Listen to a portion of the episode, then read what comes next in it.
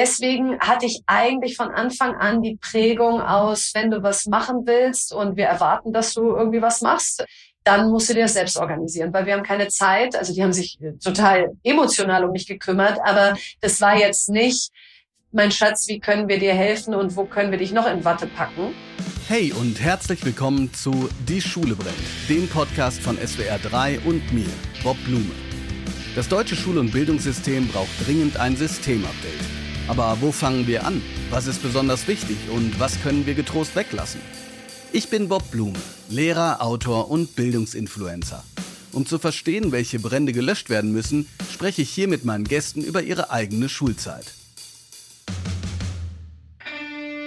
Heute ist Verena Pauster zu Gast. Verena ist sehr erfolgreiche Unternehmerin, Gründerin und Autorin. Während sie sich schon als Schülerin für Tierschutz engagierte, setzt sie sich heute mit ihren Projekten insbesondere für den chancengleichen Zugang zu digitaler Bildung ein. Als Expertin weiß Verena, dass es mit der Einführung von Hardware und Internet an Schulen leider noch lange nicht getan ist. Wir sprechen in dieser Folge unter anderem über die Schwierigkeiten, die mit dem Föderalismus einhergehen, über die Professionalisierung des Schulalltags und was das alles mit Erkenntnisstolz zu tun hat. Liebe Verena, schön, dass du da bist und dass du dir die Zeit nimmst. Dankeschön. Hallo, lieber Bob. Du bist Unternehmerin, Gründerin, Autorin, sitzt im Aufsichtsrat, äh, bist politisch engagiert und hast nebenbei den Frauenfußballverein FC Victoria Berlin 1889 ich habe jetzt hier stehen übernommen. Du kannst aber gerne sagen, ob das äh, das falsche Verb wäre. Übernommen klingt super. Für den dein Herz total brennt, das kriegt man auch mit auf, auf Instagram. Momentan engagierst du dich mit einer von dir initiierten Petition gegen die Streichung des Elterngeldes, aber auch die Anhörung schon. Magst du ganz kurz sagen, was du gerade sonst noch so machst und was dich umtreibt? Und äh, so wie ich dich kenne, kannst du auch gerne einfach nur drei Prozent nehmen von dem. Also was ist gerade, wo bist du gerade dran? Ja, also fairerweise passt da nichts weiteres mehr rein gerade in den Tag, denn sowas wie so eine Elterngeldanhörung, das hatte ich ja nicht eingeplant in mein Leben und das kam dann und wurde viel größer, als ich dachte.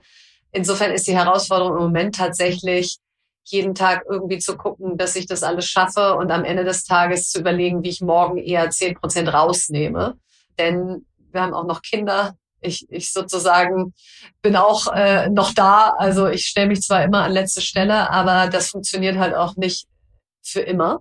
Also deswegen im Moment würde ich sagen, ist der Tag voll und selbst ich kriege da nichts mehr rein. Jetzt heißt dieser Podcast, die Schule brennt, aber und wird natürlich von Lehrkräften gehört, aber natürlich auch von Eltern. Deshalb möchte ich da einmal kurz nachfragen, wie du dazu gekommen bist zu dieser Elterngeld ähm, Initiative und vielleicht auch, ja, ich weiß gar nicht, ob das provokant ist, aber ich sag mal provokant fragen, was sagst du denn zu denjenigen, die sagen, ab einem bestimmten Verdienst braucht es doch dieses Eltern gar nicht mehr? Ist das nicht eigentlich verlorene Liebesmüh? Mhm.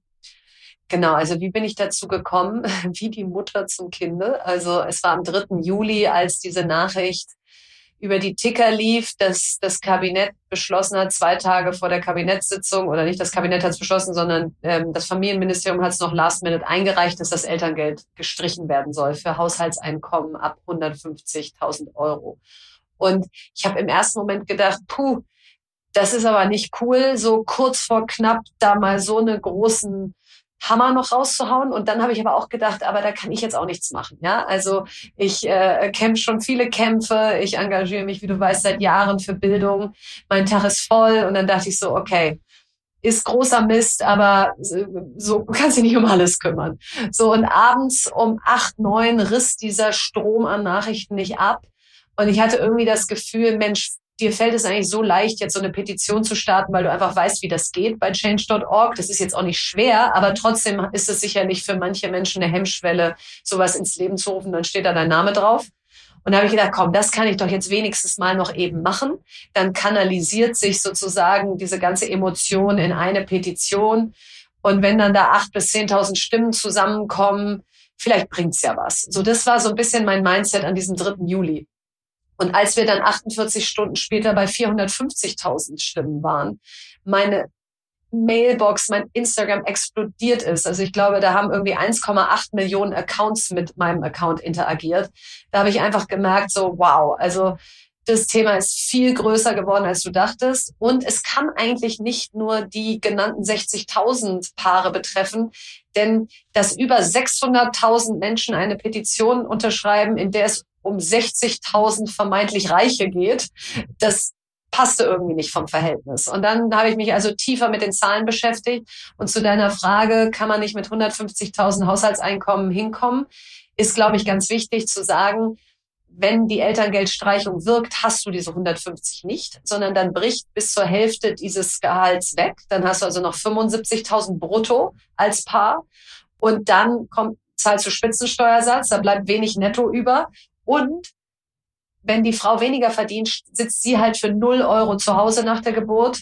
Und das ist gleichstellungsmäßig eigentlich genau das Gegenteil von dem, was wir wollen. Und es trifft im Herzen eher Paare, Young Professionals, die sich gerade hocharbeiten, die vielleicht gerade erstmalig nach einer langen Ausbildung über dieser Schwelle liegen.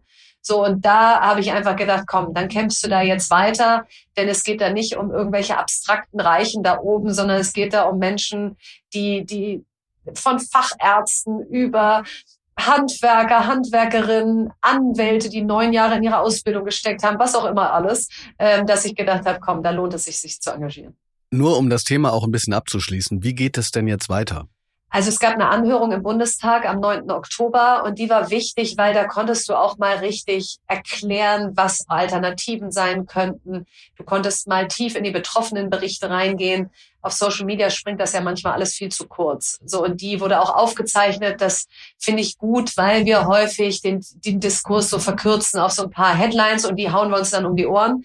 Und wenn man mal Zeit hat, sich eine Stunde so richtig intensiv mit was auseinanderzusetzen, was dann hinterher auch noch anschaubar ist, ist das gut.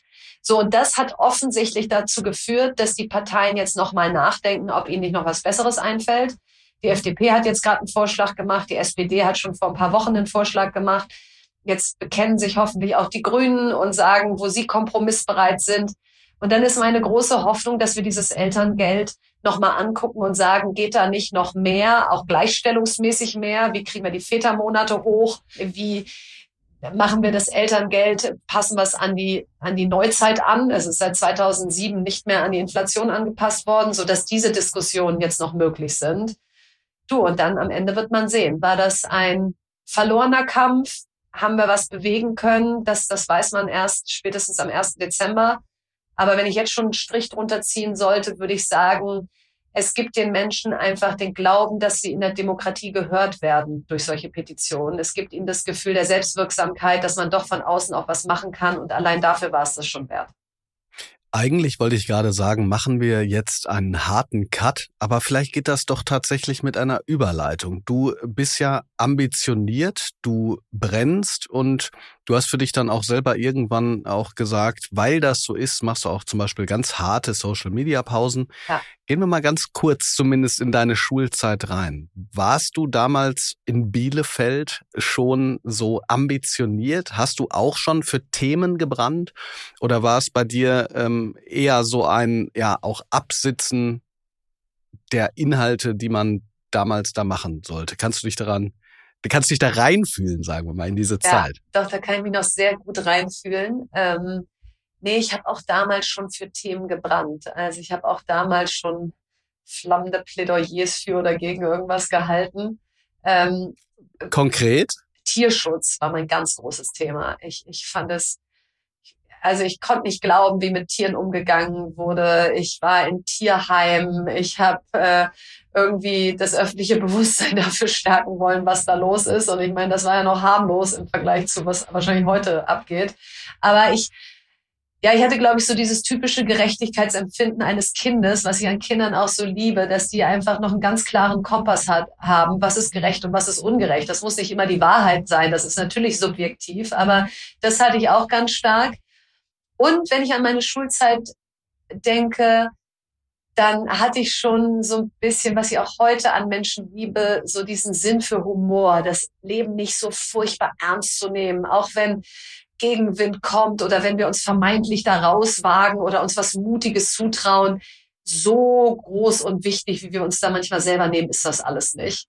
Und, und das hatte ich auch in der Schulzeit. Also da habe ich zum Beispiel äh, regelmäßig eine Ohnmacht vorgetäuscht. Dann hatte ich so richtig perfektioniert, wie man so dramatisch vom Stuhl rutscht, um dann mit seinen zwei besten Freundinnen ins Krankenzimmer zu dürfen. Und erst so nach dem neunten oder zehnten Mal haben die Lehrer dann gesagt, so, jetzt gehst du mal bitte zum Arzt und lässt das checken. Aber bis dahin hatte ich da super Spaß im Krankenzimmer während irgendeiner langweiligen Stunde. Also genau, ich habe das Leben ernst genommen, aber jetzt auch nicht irgendwie es zu groß immer gemacht, würde ich sagen. Ich ähm, stelle mir gerade den Buchtitel vor, die Bekenntnisse der Irene Pauster, frei nach Thomas Mann, die Vortäuschung, um ins Krankenzimmer ja, zu kommen. War mega, hat super funktioniert.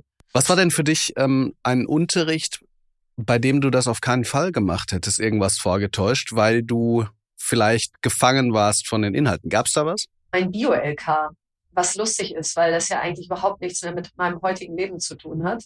Aber Herr Dr. Bökamp, ähm, der war einfach ein Lehrer mit einer Energie, der kam in den Raum und du warst wach. Ja, also da war nicht so, Stunde fängt an, alle sind im Halbschlaf und dann guckt man irgendwie alle fünf Minuten auf die Uhr, sondern der war da, der hat Experimente gemacht, der hat mit so, mit so Feuer da an die Tafel geschrieben, dann ist er zu dir rübergelaufen, hat dich drangenommen, stand neben dir und meinte, so, so, Verena, jetzt würde ich gerne mal hören, was du dazu sagst. Also du hattest gar keine Chance, dich zu melden. Und das heißt, du wusstest, ich muss die ganze Zeit da sein und wach sein. Von dem kommt auch der schöne Satz, erst überlegen, dann sich regen. Äh, den ich mir manchmal merke, wenn man so im Social-Media-Alter zu schnell schießen will dass man dann erstmal kurz nachdenkt, was ist ja eigentlich der Punkt und habe ich dazu eigentlich was zu sagen. Und der Unterricht, der hat mich nachhaltig geprägt. Und zwar nicht ob des Fachwissens, denn das habe ich eigentlich de facto nie wieder gebraucht, sondern aufgrund der Art und Weise, wie er uns Lernen schmackhaft gemacht hat, welche Begeisterung für das Fach er vermittelt hat und wie lebendig der war. Ja, also wenn ich an den denke, dann, dann muss ich lächeln, weil er einfach richtig, äh, richtig Feuer in der Luft war. Also da wäre ich jetzt nie ohnmächtig vom Tisch, vom Tisch, sage ich schon, vom Stuhl gerutscht. Wir sprechen ja in äh, letzter Zeit viel und vermehrt, Gott sei Dank, über Chancengerechtigkeit. Du selber kommst aus einer Unternehmerfamilie. Hm, hattest du, also kann man sich vorstellen, dass du auch entsprechend sehr viel Unterstützung erfahren hast oder wäre das ein Trugschluss, das, das zu denken? Es ist witzigerweise deshalb ein Trugschluss. Es liegt, glaube ich, ein bisschen an der Region, wo ich herkomme. Ich komme aus Ostwestfalen und die Ostwestfalen sind ein bisschen ähnlich wie die Schwaben. Ähm, man redet nicht darüber, was man macht. Man, ähm, man hält den Ball flach. Man, ähm, es gibt keine goldenen Löffel. Ähm, jeder arbeitet hart, man gibt seinen Kindern weiter, äh, von nichts kommt nichts und das Glück ist mit den Tüchtigen und diese Glaubenssätze. Und so bin ich eher sozialisiert worden aus zwei hart arbeitende Eltern, die Tag und Nacht über ihre Unternehmen gesprochen haben und da aber häufig auch mehr über die Probleme als über das, was gut läuft, weil du halt jetzt dich selten da feierst am Mittagessenstisch, sondern eher sagst, hier haben wir ein Problem. Und deswegen hatte ich eigentlich von Anfang an die Prägung aus, wenn du was machen willst und wir erwarten, dass du irgendwie was machst, dann musst du dir das selbst organisieren, weil wir haben keine Zeit. Also die haben sich äh, total emotional um mich gekümmert, aber das war jetzt nicht, mein Schatz, wie können wir dir helfen und wo können wir dich noch in Watte packen? Und deswegen bin ich eigentlich ziemlich früh mit meiner Schwester zusammen so ein bisschen aus dem Nest derart geschubst worden aus, ihr wollt eine Segelschule machen, super, dann fahrt da alleine hin und da wohnt ihr dann bei einer Gastfamilie und die lernt ihr ja dann kennen und hoffentlich ist die nett. So. Aber nicht, wir bringen euch dahin oder so. Wenn du zum Tennis willst, setz dich in die Straßenbahn, fahr hin und die Tennisstunden kannst du dir zu Weihnachten wünschen. Also, das war schon anders, als man das so häufig in den Büchern vielleicht liest, wie so Unternehmerkinder so aufwachsen. Aber was da war und was ein Riesenprivileg ist, war, das unbedingte Bekenntnis zu Bildung. Also meine Eltern haben immer gesagt, wenn ihr ein Jahr ins Ausland geht, das bezahlen wir. Wenn ihr irgendeine Art von Weiterbildung habt, ich habe zum Beispiel so ein Rhetorikseminar gemacht, dann könnt ihr damit immer kommen. Also für Bildung sozusagen gab es immer Unterstützung, aber nicht für Konsum und Gedöns. Und ich glaube, das ist ein Privileg, was mir erst, als ich größer wurde und älter wurde, so massiv aufgefallen ist, dass das eigentlich die Weichen für so viel stellt Und das auch irgendwie die Motivation heute für mich ist, zu sagen, wie kann man diese Weichen für alle stellen. Du hast ja auch Unternehmen gegründet im, im Bildungsbereich, die dann irgendwann auch übergeben. Meiner Erfahrung nach ist es gar nicht so häufig, dass innerhalb der Schule auch über, über Gründen gesprochen wird, über Startups und so weiter. Ich war mal mit meiner, ich glaube damals elften Klasse in Berlin und dort haben wir einen Schüler, einen ehemaligen Schüler äh, getroffen, der über seine Idee einer App-Entwicklung gesprochen hat. Da ging es, glaube ich, um Notfallkontakte, wenn man irgendwie abends durch die Stadt geht und so weiter. Jedenfalls weißt du noch, äh, hattest du so ein prägendes Erlebnis auch noch in deiner Jugend in der Schule oder nach der Schule, ähm, dass dir irgendwie so dieses Mindset nochmal mitgegeben habe, sage ich mal, dieses ich versuche etwas auszuprobieren und äh, gucke, ob das klappt, weil ich erlebe dich so und Du machst das ja auch in dem, in dem Buch, das neue Land, was du geschrieben hast. Du hast gerade gesagt, es wird viel über Probleme diskutiert. Ich erlebe bei dir immer so einen Grundoptimismus und auch so ein jetzt machen wir das mal und, und gucken, ne? wie mhm. bei der Petition zum Beispiel. Gab es da so ein, wie soll ich sagen, Erweckungserlebnis? Also ich glaube, ein Teil ist Persönlichkeit, bin wahnsinnig angstfrei gefühlt auf die Welt gekommen. Also ich war immer die, die gesagt hat, lass mal machen, lass mal da reinspringen, obwohl wir noch nicht wissen, ob da Wasser drin ist und so. Und meine Schwester witzigerweise ist ganz anders. Also das heißt, das kann man jetzt auch nicht sagen, dass das uns so anerzogen wurde, sondern das ist sicherlich Prägung äh, immer ein bisschen gewesen, aber in meinem Fall eben auch stark. Ähm, einfach so bin ich auf die Welt gekommen. In meiner Schulzeit gab es viel zu wenig solche Erweckungsmomente mit Gründen, probieren, Lösungskompetenzen entwickeln und so. Das darauf war ein humanistisches Gymnasium irgendwie nicht ausgerichtet. Das hat eher die Vergangenheit beigebracht als die Gegenwart und Zukunft. Aber natürlich hilft da so ein Unternehmerhaushalt, wo den ganzen Tag Probleme gewälzt und Lösungen gesucht werden, weil du natürlich immer das so mitkriegst und am Anfang hast du dazu noch gar nichts zu sagen und irgendwann machst du dir so eigene Gedanken, was wäre denn jetzt hier meine Lösung? Also wahrscheinlich lernst du so ein bisschen Problemlösung beim Zuhören. Und ich glaube, der Erweckungsmoment war dann tatsächlich im Studium. Da gab es so eine studentische Initiative. Es war 2000, der, der, der Peak der New Economy. Und das war so eine Unternehmer, Initiative von Studenten nach dem Motto, wir bringen Startup-Unternehmer und Unternehmerinnen an die Uni und die erzählen uns, wie sie gegründet haben. Das waren damals so die Samba-Brüder, die gerade Alando gegründet hatten, so ein bisschen das deutsche eBay und das dann auch an eBay verkauften und so. Also so die erste Garde dieser Startup-Unternehmer damals, die kamen halt alle zu uns an die Uni, ich war 20, habe die da auf der Bühne gesehen und gedacht so, wow, ja, die haben sich ihre eigenen Sachen ausgedacht, die, die machen einfach, die haben keine Angst, die lassen sich nicht die Regeln diktieren. Und ich glaube, wäre diese New Economy nicht gecrashed zwei Jahre später, wäre ich da nahtlos reingerutscht und hätte wahrscheinlich sogar, wäre ich Gefahr gelaufen, mein Studium nicht zu Ende zu machen, einfach weil es mich so angezündet hat. Und ja, und dann brach aber alles zusammen, genau als ich mit dem Studium fertig wurde. Und dann bin ich erstmal ganz brav zu einem DAX-Konzern gegangen, habe da ein Trainee-Programm gemacht, denn das war irgendwie nicht die Zeit für große Sprünge. Bevor wir uns der Gegenwart nähern, noch äh, das Letzte, was sozusagen von deiner Schulzeit vielleicht ganz kurz mitgeteilt werden kann, die sogenannten Kategorien. Ich sage die Kategorie und du sagst entweder kurz oder etwas länger, was dir dazu einfällt. Take a break in der Pause. Fußball spielen. Ah, das heißt, okay, das heißt, du hast da schon eine Affinität zum Fußballspielen gehabt? Jede Pause nur Fußball gespielt. Bin wirklich rausgelaufen, Mega. beim Klingeln äh, losgekickt, beim zweiten Klingeln wieder reingerannt. Mit den Jungs? Nur mit Jungs. Also Jungs, Mädels? Nur mit Jungs. Gab's noch keine Mädels. Die Klassenfahrt. Die ging immer ins Landschulheim nach Langeoog. Hab's geliebt diese Busfahrt dahin und dann drei Wochen vor Ort. Heute undenkbar, Geil. dass Lehrer und Lehrerinnen das machen würden, aber für uns als Kinder der Wahnsinn. Ich, äh, ich glaube, ich weiß sogar wo auf Langeoog. Ja. Ich war da nämlich ja. schon mindestens sieben oder acht Mal. Ja. Und da ist so das eine, ist ein das ist relativ nah am Deich, genau. ist so ein Landschulheim. Genau das ist ne? es. Da fährt man dreimal in der Unterstufe drei Wochen hin. Das ist unglaublich. Was? Ja. Das ist das wäre. Ich meine, das Gute ist auch, das ist ein bisschen wie Alcatraz, Langeoog. Auf der einen Seite, äh, man, man, kann ja gar nicht fliehen nicht ne, oder oder verloren gehen, man kann nicht weg und und es passiert aber ja auch nicht so unglaublich Nein. viel. Ist also ist ja jetzt nicht so, dass das alles voller. total ereignislos. Aber genau. du spielst irgendwie Jakob hoch. Deshalb, ich liebe das. Jakob hoch in den Dünen und spielst Fußball und und ja Natur pur. Also das waren schönste Schulerinnerungen. Hört sich wunderbar an. Der Schulkiosk.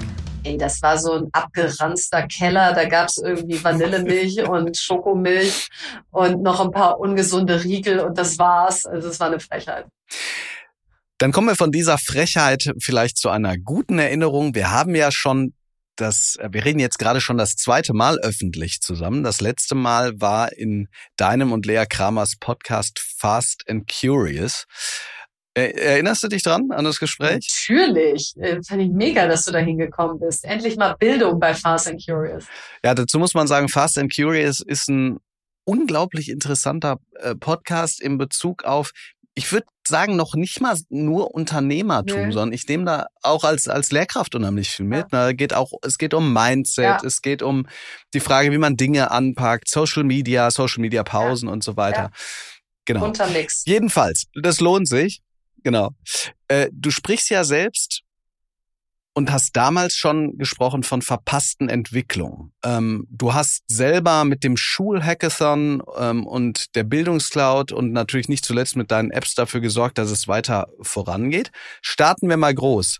Wenn du die Entwicklung der letzten Jahre siehst, an welcher Stelle ist es aus deiner Sicht, klar, im Bereich Bildung, vorangegangen und an welchen Stellen bleiben wir komplett auf der Stelle? Also ich kenne mich ja besonders bei digitaler Bildung, auch wenn das der Begriff ja immer nicht gemocht wird, allem, was so Digitales in der Schule angeht, aus. Ja? Und was wir da, glaube ich, für einen großen Schritt gemacht haben seit 2017, ist, dass wir mit dem Digitalpakt und dann vor allen Dingen während Corona, wo der nochmal ergänzt wurde, um Software darf man damit auch kaufen, Lehrkräfte kriegen damit auch ein Gerät, nicht alle, aber wenigstens mal ein paar. Und Systemadministration sollte vielleicht nicht auch immer vom Lehrer und der Lehrerin gemacht werden, sondern von einem Systemadministrator. Also, dass dieser Digitalpakt mal überhaupt so das Grundrauschen für die Hardware, die Internetverbindung und so an den Schulen geschaffen hat. Das Negative ist, dass das halt viel zu kurz springt. Ja, wenn du einfach nur Hardware anschaffst und, und Internet hast, damit ist noch keine Lehrerin und kein Lehrer geschult. Damit gibt es noch keinen Systemadministrator und damit weiß ich auch noch nicht, was darf ich denn jetzt auf diesen Geräten genau machen, welche Software kann ich kaufen und wer bezahlt die eigentlich. Und ich glaube, das ist das, was in unserem Bildungssystem immer wieder passiert, dass wir so einen Aspekt uns rausgreifen, den beackern und da dann Haken hintermachen und aber irgendwie das Gesamtkonzept fehlt. Denn wenn du dir anguckst, dass während Corona 16 Bundesländer 16 Schulclouds ähm, ins Leben gerufen haben über Jahre mit so viel Geld und alle haben nicht funktioniert und die vom Bund, die HPI Cloud, die wollte irgendwie keiner haben, weil die kam ja vom Bund dann denke ich immer so, Mann, wir machen es uns aber auch schwer in diesem Land, ja. Statt mal zu sagen, einer hat eine tolle Lösung und die wird auf alle anderen ausgerollt, erfinden wir irgendwie das Rad 16 mal neu. Da, da muss ich direkt nachhaken, denn du warst ja selber als Mitglied der Innovation Council, der damaligen Beauftragten der Bundesregierung für Digitalisierung, der Staatsministerin Dorota Bär, ähm, du warst ja dabei, du hast mitgearbeitet und wirst da ja viele Gespräche geführt haben. Wie beurteilst du diese stockende Entwicklung? Also du, du hast zum Beispiel etwas gesagt gerade, äh, der Bund hat diese HPI-Cloud gemacht und das wollte dann keiner. Das ist doch ich also ich hätte jetzt beinahe gesagt, das ist doch Kindergarten. Ich, ähm, äh, das soll nicht sozusagen despektierlich gegenüber Erzieherinnen und Erziehern äh, sein, sondern es sind doch erwachsene Menschen. Wie kommt denn dieses dieses Gehabe immer und auch sozusagen dieser Widerstand zu sagen, ihr habt da was entwickelt, also das fängt ja schon bei Homepages an. Zum Nahostkonflikt hat NRW was Tolles rausgegeben, eine, eine Linkliste, wo ich mich frage, wieso muss denn jetzt jedes ja. einzelne Bundesland nochmal ja. noch mal eine andere Linkliste rausmachen. Also sehen die Leute, also die Leute meine ich jetzt die die politisch Verantwortlichen, die Staatssekretäre und so, sehen die das ähnlich oder ist man dann irgendwann in so einer Blase, dass man sagt, nee, nee, das muss von uns auskommen? Nee, ich habe neulich ich verstehe das nee, nicht. neulich mit Thomas de Maizière auf der Bühne gesessen zu diesem Thema und der war ja nun mal Kanzleramtschef, der war Innenminister und der hat tiefe Einblicke in die Verwaltung und wie Bund-Länder-Kompetenzen aufgeteilt sind. Und der hat auch ganz klar gesagt, du brauchst viel mehr Kooperationsgebot zwischen Bund und Ländern. Das heißt, sozusagen, es gibt so, es gibt so manchmal so Best Practices. Also zum Beispiel in der Schweiz ist es so, wenn sich die Länder nicht einigen, dann darf der Bund entscheiden. Solche kleinen Mechanismen, ja, weil dann hast du plötzlich einen Anreiz, dich auf Länderebene viel mehr zusammenzusetzen und zu einigen. Oder was mir immer so vorschwebt, jetzt nimm mal so eine Schulcloud. Wenn sich mindestens drei Bundesländer zusammentun, dann gibt's noch mal extra Geld vom Bund oder von wem auch immer, ja, so dass du einen Anreiz zur Kooperation hast. Und ich glaube, bisher haben wir zu wenig Anreiz zur Kooperation und wir haben zu viele Köche verderben den Brei. Also wenn du mal guckst, und das weißt du ja nun am besten, wer alles auf so eine Schule einwirkt und wer eigentlich was in so einer Schule entscheiden darf, das ist ja Wahnsinn. Ja, wenn du das auf Unternehmen überträgst, das würde bedeuten, dass der, der, die, der das Unternehmen führt, darf aber seine Mitarbeiter und Mitarbeiterinnen nicht selber einstellen. Der darf noch nicht mal seine Sekretärin selber einstellen. Die wird auch wieder von jemandem anders besetzt. Und gleichzeitig gibt es für die Schulleitung gar nicht die Weiterbildung immer, die sie dann eigentlich befähigt, so eine Schule zu leiten. Also im Krankenhaus sind es auch, gibt es einen ärztlichen Leiter und einen betriebswirtschaftlichen Leiter. Und in der Schule denkt man, da sitzen einfach Menschen, die können alles, ja, und den laden wir immer noch mehr auf den Schreibtisch und sagen, das müsst ihr jetzt auch noch leisten. Und, und ich glaube, damit ist dieses System jetzt einfach an seine Grenzen gekommen. Und statt jetzt mal einerseits den Schulen mehr Autonomie zu geben und zu sagen, ihr kennt doch eure Rahmenbedingungen vor Ort am besten und ihr wisst doch, was ihr für ein Kollegium und für eine Schüler- und Elternschaft habt, dann legt einfach mal los, ohne das so kleinstbürokratisch alles dokumentieren zu müssen. Und andererseits ihnen aber Hilfe zu geben und zu sagen, wir haben Systemadministration für euch auf kommunaler Ebene, da könnt ihr drauf zugreifen. Wir haben betriebswirtschaftliche Unterstützung, denn so eine Schule zu managen ist eben nicht das gleiche wie inhaltlich äh, irgendwie äh, up to the game zu sein. So, so sowas stelle ich mir. Also eine Professionalisierung dieses ganzen äh, Schulalltags und Prozesses. Und ich glaube, da müssen wir einfach dann an Kompetenzen, wer ist für was zuständig und an Verwaltung ran. Ich, ich wollte nämlich gerade die Rückfrage stellen. Thomas de Maizière, der war ja auch hier im, im Podcast, der hat bei Lanz damals auch von Verantwortungsdiffusion gesprochen. Ja. Äh, gutes Wort dafür zu sagen, dass man gar nicht genau weiß, wo man anfangen soll, wenn es um Schule geht, weil da so viele äh, Köche mitmachen. Ja. Eigentlich mag ich diese Frage nicht mehr so ganz, weil sie äh, oftmals in Sackgassen führt, aber ist den Menschen das bekannt? Und wenn ja, wo ist denn der Punkt, wo es hakt? Und ich frage das auch übrigens, weil ich zu dem Zeitpunkt, wo wir hier sprechen, komme ich vom Exciting Edu Kongress, wo die Vorsitzende der Kultusministerkonferenz Katharina, ähm, ähm, jetzt fällt mir der Doppelname nicht ein, mhm. Wünsch. Äh, äh, Günther Wünsch. Günther Wünsch liebe Frau Günther Wünsch, sorry an dieser Stelle, wir wollen ja auch noch im Podcast sprechen, gesagt hat, was du gerade gesagt hast eigentlich, dieses Mut und die Schulen brauchen Autonomie und wir sollten uns nicht zu sehr an den in, äh, an die Curricula klammern und so. Und ich höre das hör das und denk wenn das die KMK-Vorsitzende sagt, wenn das diejenigen sagen, die politisch verantwortlich sind, wenn das Leute, die in der Politik beratend tätig waren wie du, wenn es doch also klar ist, wenn es die Praktikerinnen und Praktiker sagen, wo zum Teufel hakt's denn dann?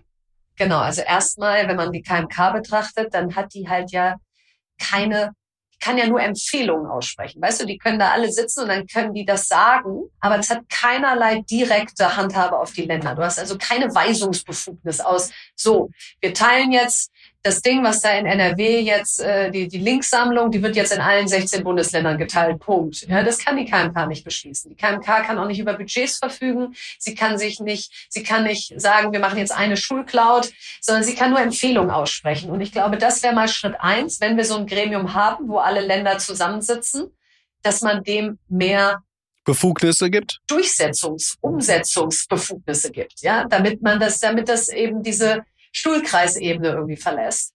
Und das andere ist, warum tut sich so wenig? Ich glaube, das ist genau das Kernproblem ähm, was wir in Deutschland haben und äh, um es positiv zu formulieren, da haben wir noch viel Luft nach oben.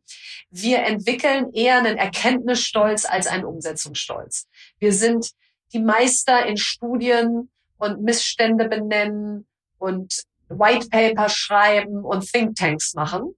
Aber wir haben zu wenig Action Tanks wir haben zu wenig Menschen, die sich dann wirklich die Hände schmutzig machen. Denn das ist dann anstrengend. Ja? Das eine ist irgendwie auf Social Media ein paar Forderungen stellen. Das andere ist dann tief einzutauchen und zu sagen, wie kriegt man das denn jetzt geändert? Und deswegen ist das für mich auch kein Politiker, Politikerin-Bashing, weil das ist so schwer in einer Demokratie, wo alles ein Kompromiss ist, Dinge dann wirklich zu verändern. Und trotzdem, glaube ich, kommen wir nicht umhin, dass wir jetzt mal so ein paar Sachen abräumen, statt für immer darüber zu reden was einfach auch wahnsinnig viel Zeit und Energie frisst. Du hast gerade ja schon von Mechanismen gesprochen. Ähm, das heißt, ja, müsste man wahrscheinlich sogar in äh, Gesetze gießen, damit, ich sage jetzt mal als Incentive, dafür auch was zu tun. Hast du gerade ja selber gesagt. Beispiel, wenn ihr euch nicht einigt, darf der Bund eingreifen oder so. Ähm, und jetzt sprichst du von Abräumen. Was muss weg?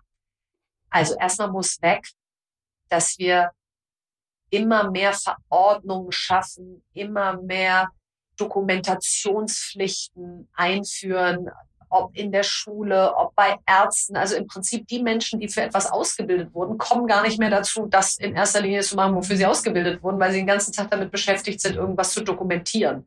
Und das wiederum muss ja auch alles irgendwer lesen. Und da ist für mich glaube ich, wirklich so eine Grenze erreicht, wo wir auch mal wieder vertrauen müssen. Das gilt auch für uns Eltern.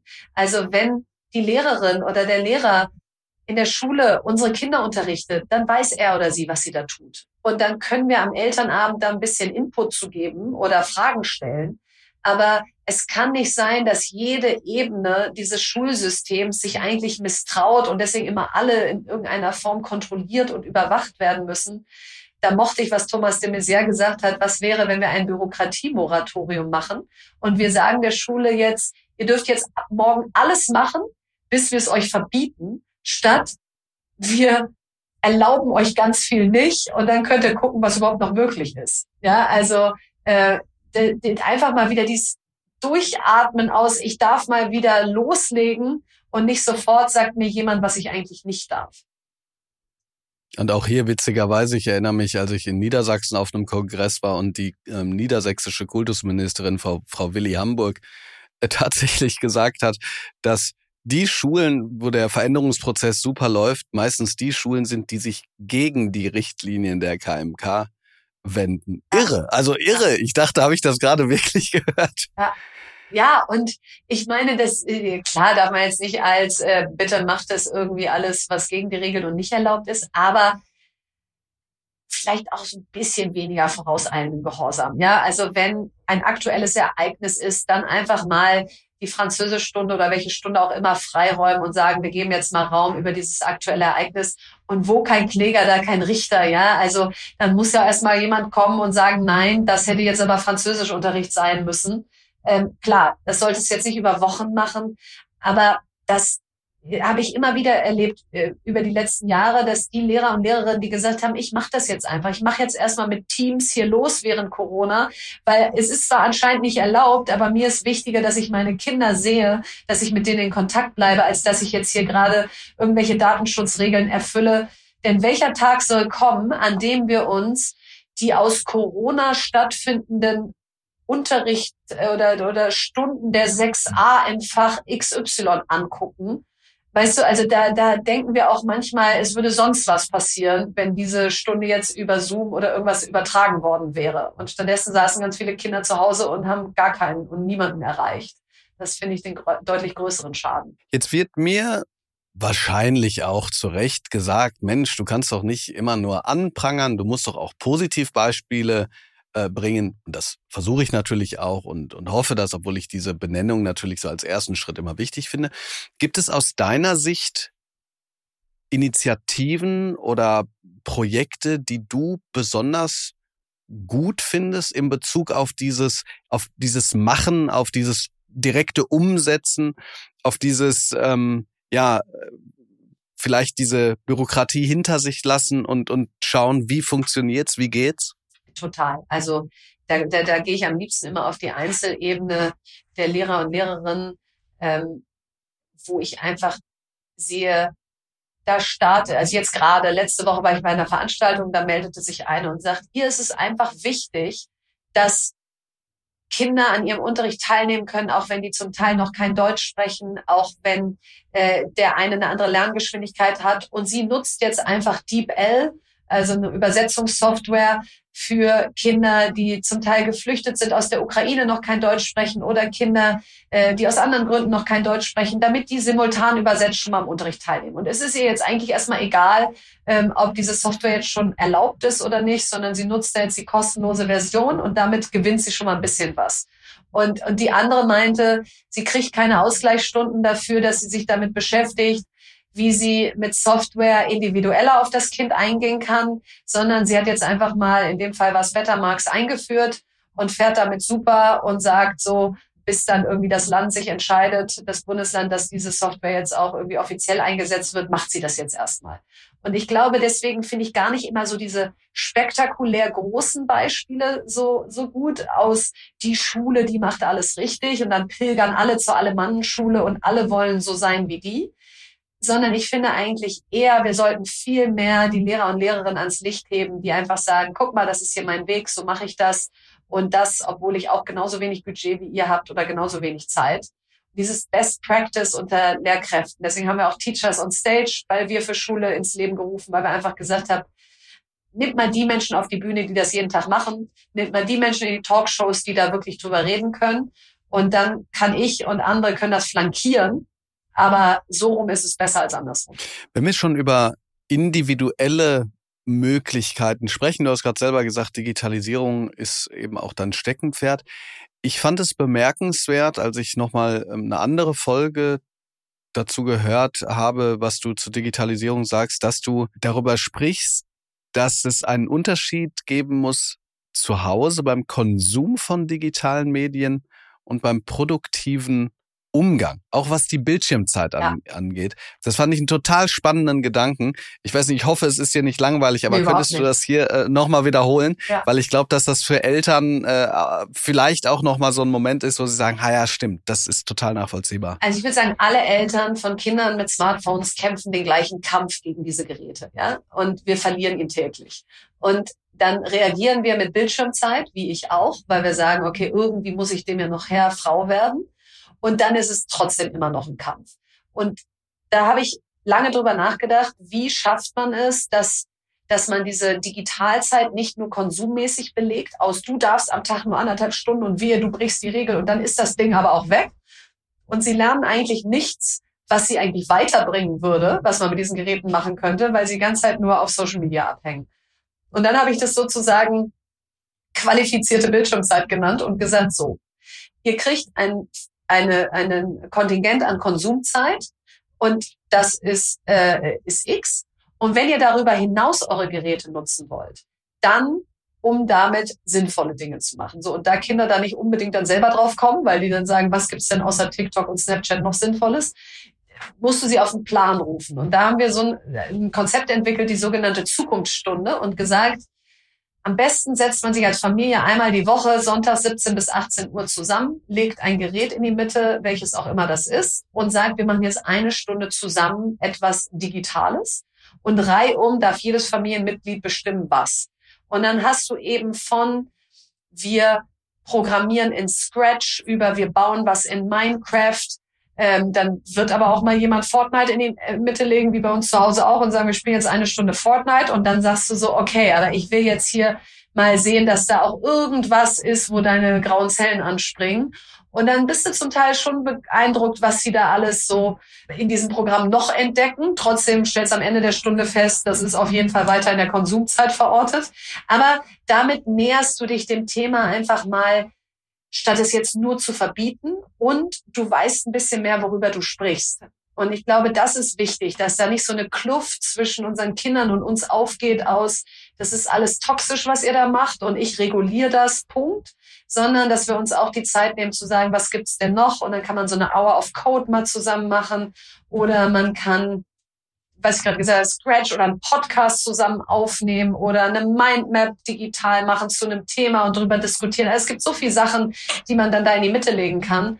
Und ich glaube, das ist so ein bisschen mein Tipp an Eltern, um zu sagen, ähm, wie kann das Thema nicht nur so ein Dauerstreit werden und wie lernen die Kinder vielleicht auch noch irgendwas Vernünftiges auf diesem Am Ende des Podcasts gebe ich dem Gast, der Gästin meistens noch eine These, zu der sie sich äußern kann. Und bei dieser These, die ich jetzt einfach mal hier aufgeschrieben habe, ähm, würde ich gerne noch mal groß werden. Und zwar in Bezug auf den Digitalpakt 2.0, der ja wirklich komplett in der Schwebe ist. Ja.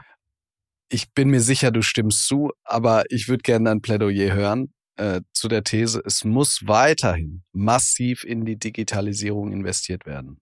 Ja, es muss weiterhin massiv in die Digitalisierung investiert werden, denn wenn wir jetzt aufhören und sagen, wir hatten einen Digitalpakt von insgesamt ungefähr 6,5 Milliarden und der ist jetzt weitestgehend abgerufen und das war's, dann führt es dazu, dass jetzt Geräte an Schulen liegen, die zum größten Teil nicht in Betrieb genommen wurden, die irgendwann veralten, die nicht gewartet werden, wo die Lehrkräfte nicht darauf geschult sind und wo wir nicht wissen, welche Software wir installieren dürfen.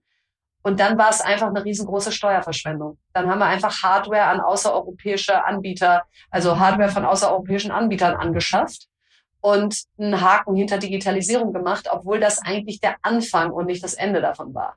Und deswegen muss der Digitalpakt 2 kommen und zwar nicht als reine Hardware-Offensive, sondern mit Geld für Systemadministration und gleichzeitig auch eine Akademie zur, zur Schulung dieser Systemadministratoren, denn die laufen nicht da draußen rum und warten darauf, dass wir ihnen Job anbieten. Die fehlen auch sonst in der Wirtschaft, in der freien Wirtschaft. Das heißt, die müssen wir qualifizieren. Wir müssen gucken, wie wir mehrere Schulen zusammenfassen, weil nicht jede Schule wird einen eigenen haben können. Wie kann man den teilen? Wir, ich stelle mir so eine Art App Store für Schulen vor, wo wir die Software reinladen, die die Schulen nutzen dürfen. Dann gibt es im Idealfall eine Schullizenz, die zahlt man einmal und dann kann man auf alles zugreifen, was da in diesem App Store drin ist. Und wir müssen die Lehrkräfte fortbilden. Und wenn es so tolle Portale wie Phobis gibt, dann warum darf nicht jede Schule die nutzen? Die können ja überlegen, ob sie andere Weiterbildung anbieten oder die oder wo sie ihr Geld reinstecken. Aber wir tendieren immer dazu, alles auf staatlicher Ebene nochmal zu bauen, was eigentlich schon da ist, einfach nur, weil es nicht da erfunden wurde. Und das macht uns langsam, das macht uns durchschnittlich und das ist das Gegenteil von dem, wo wir eigentlich hinwollen. Glaubst du denn, dass das politisch ankommt, ähm, dass die Ampel es noch gebacken kriegt, diesen Digitalpakt 2.0 doch nochmal anzugehen? Denn das hört sich alles sehr nebulös an. Also ähm, so ein, äh, man könnte fast sagen, Bedenken first, Digitalisierung second. Also ich glaube, die Chance ist, dass diesmal die Länder dafür sind. Ja, letztes Mal waren die Länder dagegen. Da gab es massive Gegenwehr der Länder zum Digitalpakt, weil man das Gefühl hatte, das ist jetzt wie so ein trojanisches Pferd, was der Bund den Ländern da auf den Hof schiebt und danach kommt er mit noch ganz vielen anderen Sachen, die man nicht erwartet hat.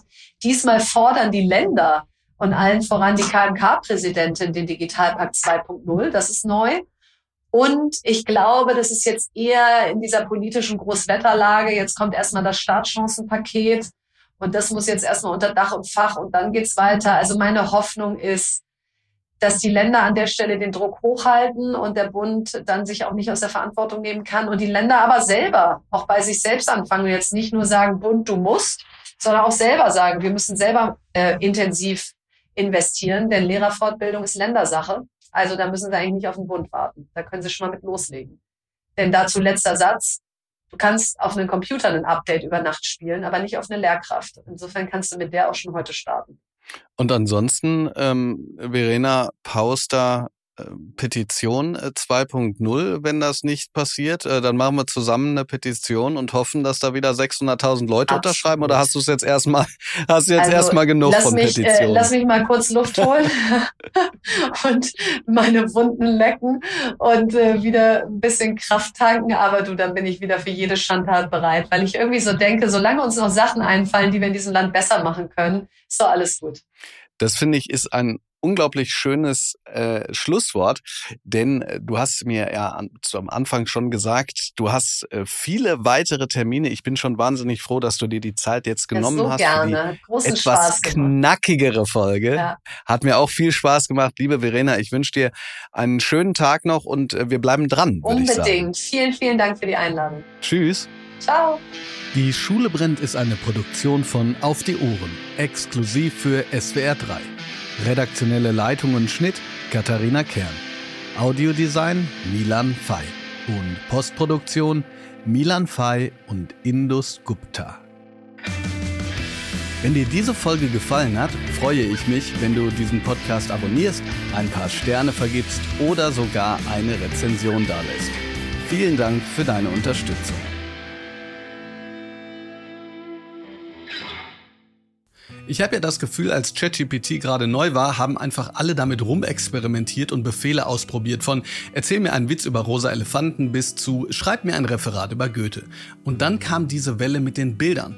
Da war ganz Social Media voller KI erzeugter Porträts. Sowas ist praktisch oder sieht cool aus, aber es steckt viel mehr dahinter als ein paar Spielereien. Die Entwicklung von künstlicher Intelligenz geht gerade rasend schnell. Viele sprechen davon, dass sie dabei ist, die Welt zu verändern. Aber der Fortschritt macht vielen auch Sorgen. Da geht es dann besonders um Jobs, Fake-Videos oder Urheberrecht.